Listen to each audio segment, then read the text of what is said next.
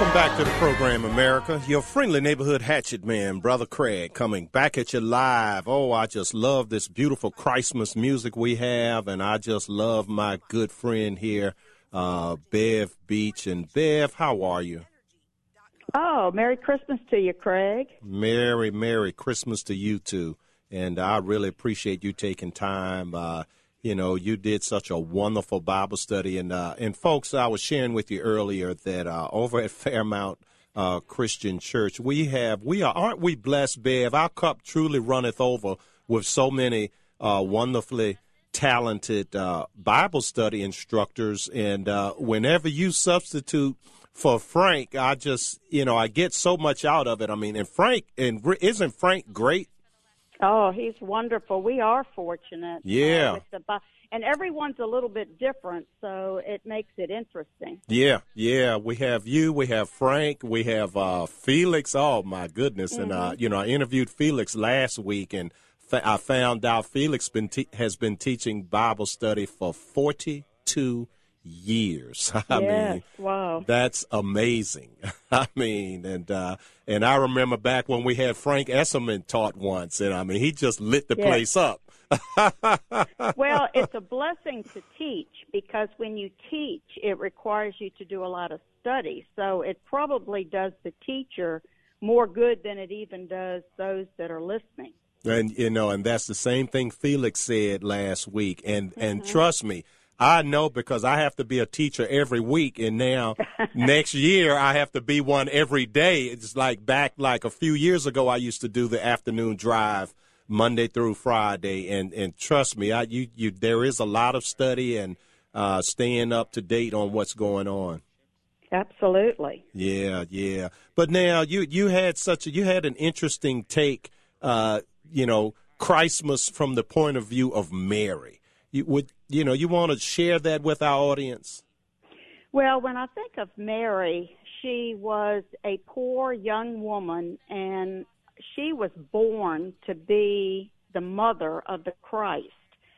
And uh, when I think of Mary, I just think of her as a woman and a mother, and I relate to her so much that way.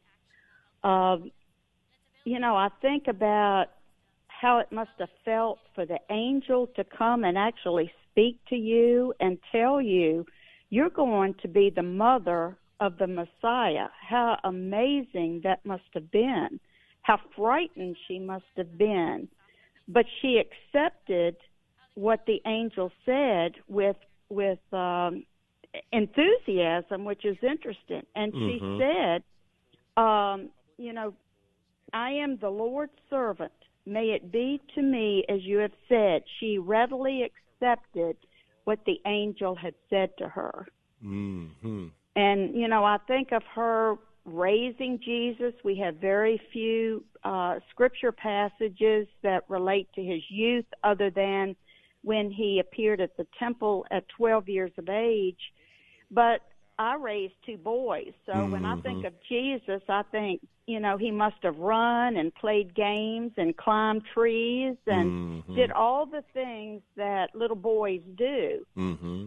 And when he fell down and he hurt himself, he ran to Mary for her comfort. She must have cradled him and told him stories. Um, you know, she loved him like we love our sons. Mm-hmm. And even though she knew it was a greater purpose, I can only imagine that Mary thought of Jesus as her wonderful, special son. Mm-hmm. Yeah, and then 33 years later, to have to witness uh, the crucifixion. Yes. I uh, when I think of the crucifixion, I, and and of course this is my own thoughts. It doesn't it doesn't specify this in Scripture, but when I think of Mary kneeling at that cross, watching Jesus suffer and die, I can only imagine that she's thinking as a mother. Mm-hmm. How would a mother feel to look up and see this agony that your child because whether you're 33 or you're three, you're my child. Mm-hmm. And uh, to watch that agony. But the other thing I thought about is shortly after that, Jesus ascended, and I believe Mary probably saw Jesus ascend into heaven, and she also was blessed with the Holy Spirit when it came. And mm-hmm. so, you know, it's a sad story, and it's uh, when you think of the crucifixion, it may not be the way we think it should be. It mm-hmm. was God's plan. It was His, you know, infinite wisdom that mm-hmm. brought that mm-hmm. plan into play. Yeah. So, you know, Mary is a special, a very special character uh, in Scripture. We should never uh, put her above Jesus ever, mm-hmm. but uh, she is a very special person. Yeah, yeah, and uh, you know, it's just so it's so wonderful to be able to share this because, as I was sharing with the audience uh, earlier, it's very easy when we in our like even I have a manger scene out in the front of my house with Joseph and Mary and the little baby, mm-hmm. but that little baby grew up to be a man. Okay? Yes. And that yes. man had some very tough things to say. You know, it wasn't right. always, you know, violins playing and rose petals falling from heaven. Right. And uh you know, so I mean, these tough things had to be said because that this is the reason he was born. Uh, you know, he he was born to set things right because we we uh, of our own nature uh, are in need of that, and if we were not in need of it, then then the whole thing would have been, uh, you know, an exercise in futility. But obviously, it wasn't. And it amazes me um, today that so few people even celebrate Jesus.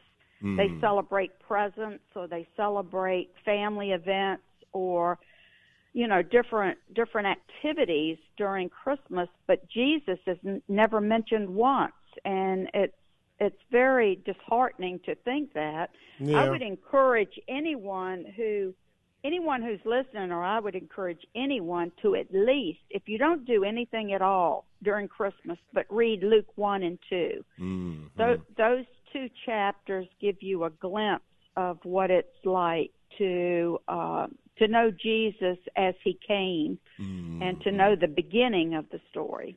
Yeah, yeah. We have that little snippet that we're going to play from uh, Charlie Brown, and uh, hopefully we'll have it uh, coming up ready real soon here. Yeah. Oh, good. Mm-hmm. Yeah, as a matter of fact, um, in last Sunday's Bible study, after you read that passage, um, I think Ken said, and that's the true meaning of Christmas, Charlie Brown. And everybody bust out laughing. you can always relate to Charlie Brown, can't you? and you know, I, something I found very interesting. I found out that um, in that you know that was uh, that Charlie Brown Christmas was put out in 1965, and mm. the the executives uh, in the in the room that made the decision to, to, to play it or not play it, they were they were afraid that in this and you, we think of America being secularized today. Okay, this is 1965. Okay, uh, they were afraid that to read that much of the Bible on a primetime television program that that that was verboten, and wow. that there was going to be a backlash and and then they also thought that because the Vince Guaraldi theme music was jazz oriented, uh, they thought that was bad. And so, but the, you know, so there was a lot of discussion in the boardroom whether or not even to air the Charlie Brown Christmas special after it had been produced. And wow. so, and they thought that, oh, well, we'll go ahead and try it this one time, but it, it won't go anywhere and that thing has been a mainstay ever since. Yeah, isn't it wonderful that we have uh, exp- explained Christ through a cartoon? Yeah. Isn't it wonderful that Charlie Brown has probably reached as many people as humans have? It's just wonderful. It is. It is. And see, God can just use anything and anyone. Yes.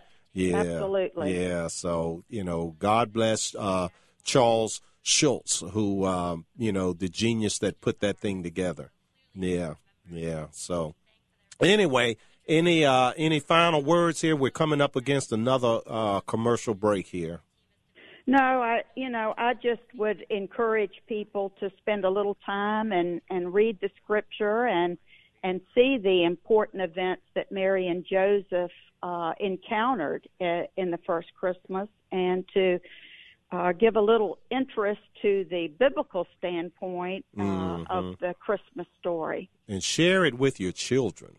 Absolutely. Yes, and, and and your grandchildren. You know. Well, we we have our family Christmas today, Mhm. and my two little grandchildren will be reading the Christmas story. So that's that's a good thing to have young children do, and it, it Mhm. You know immerses them in the, to the Christmas story. hmm Yeah, yeah. Well, anyway, thank you so much for sharing with our audience today, and God bless you.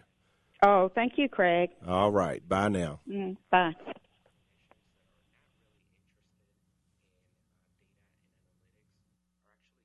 A man and his microphone. Brother Craig. Isn't there anyone who knows what Christmas is all about? Sure, Charlie Brown. I can tell you what Christmas is all about. Lights, please. And there were in the same country shepherds, abiding in the field, keeping watch over their flock by night. And lo, the angel of the Lord came upon them. And the glory of the Lord shone round about them. And they were sore afraid. And the angel said unto them, Fear not, for behold, I bring you tidings of great joy, which shall be to all people. For unto you is born this day in the city of David a Savior, is Christ the Lord. And this shall be a sign unto you.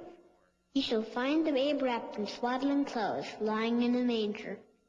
And suddenly there was with the angel a multitude of the heavenly host praising God, and saying, Glory to God in the highest, and on earth peace, goodwill toward men. That's what Christmas is all about, Charlie Brown.